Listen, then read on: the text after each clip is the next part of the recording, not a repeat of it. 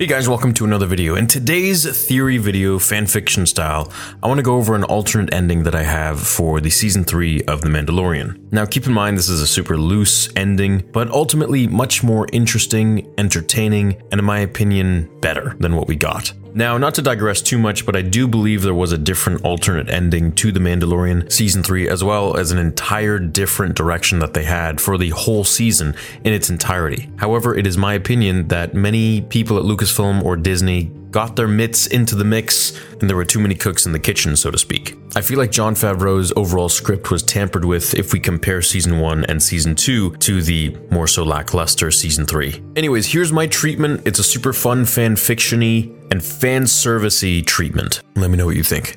Now, for me, season 3 had no real threat. There weren't any scary antagonists to watch out for, and it didn't really progress in a linear fashion. It jumped around all over the place and really didn't make much use of Grogu whatsoever, which begs the question why did he return to Din in the first place, if not for viewership numbers? They reduced him to minimal scenes and just being goofy, even less so than he usually is portrayed to be. But yes, of course, he was cute. And never mind the Lizzo episode at episode 6 with only two left to go. But the fact that so many things felt off pace, some rushed, some not, Bo Katan getting the dark saber the way she did was very lame and forgettable. I mean, oh yeah, you know, she got it back because she saved Din from the robot reptile guy thing on Mandalore. Well, why didn't he just tell her it was rightfully hers way back after that episode at the beginning of the season, instead of waiting all this time? Anyways, the season had its flaws, and I think there were perhaps more cooks in the writing room kitchen than strictly Jon Favreau's vision, but I could be wrong.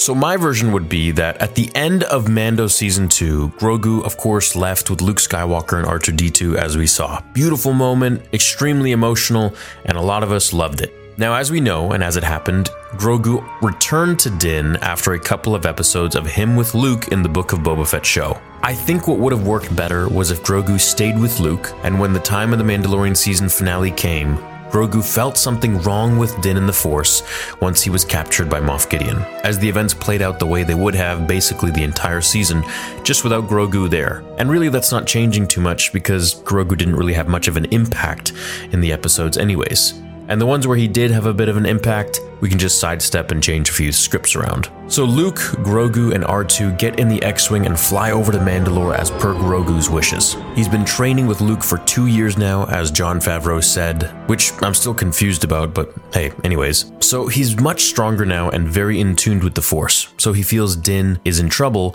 and he goes out to see him. Or we can say they contacted someone else on Mandalore and found out that Din is in trouble. So they head to Mandalore, break Din out until they come across the Hall of Clones. It's Din, Grogu, and Luke looking at these Bacta tanks. All the while, Bo Katan fights the stormtroopers in Beskar armor with the other Mandalorians, Siege of Mandalore style, on their jetpacks in the air. The clones aren't Moff Gideon, but rather they are clones of one of two things. Either an old Jedi that was reproduced and recloned from the time of the prequel trilogy, or they're clones of Darth Maul.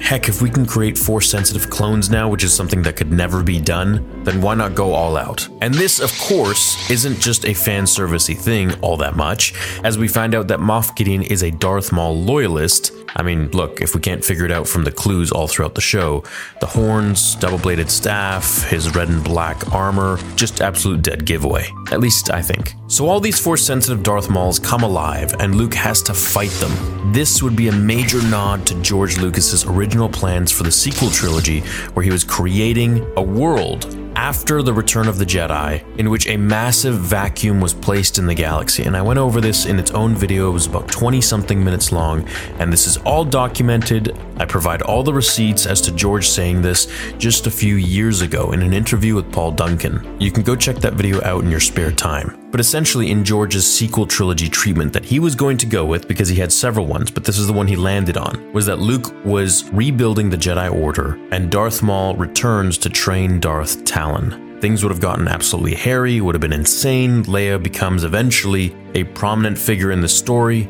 and Han Solo isn't a deadbeat dad. I think having Darth Maul clones would have been a really nice nod to this, because a lot of us would have wanted to see what that would have been like regardless. And this way, you know, we can at least get a little bit of it while not affecting the canon. And keep in mind, this isn't the real Darth Maul. The real Darth Maul would have held up a much better fight against a Luke Skywalker, I believe. So while Luke fights Maul, Mando helps Bo fight Moff Gideon, and the Praetorian Guards come and enter the fight. It's an all out war while Mandalorians fly overhead with the stormtroopers and newly upgraded dark troopers with them.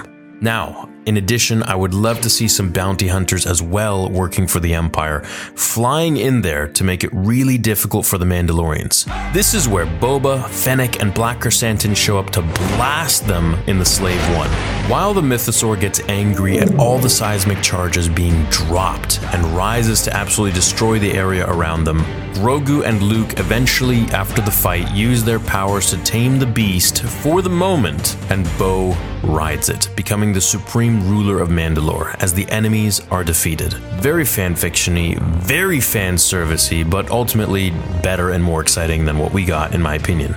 I think Jon Favreau and Dave Filoni could have come up with a much better story, of course, than this, but I think this would have been pretty fun to see. Oh, and of course, the dark saber isn't destroyed. Mandalore is back to where it was before the Empire's purge. So then we get some scenes with each character. Grogu goes back with Din, continuing their story in The Mandalorian Season 4, perhaps finishing on Nevarro where they have their new home. Then we see Luke going to meet Han Solo as the Millennium Falcon lands down, and we are introduced to little Ben Solo, who's about five years old, nodding to this journey of Luke and Ben and their relationship going forwards. Maybe we'll see them later, maybe we won't.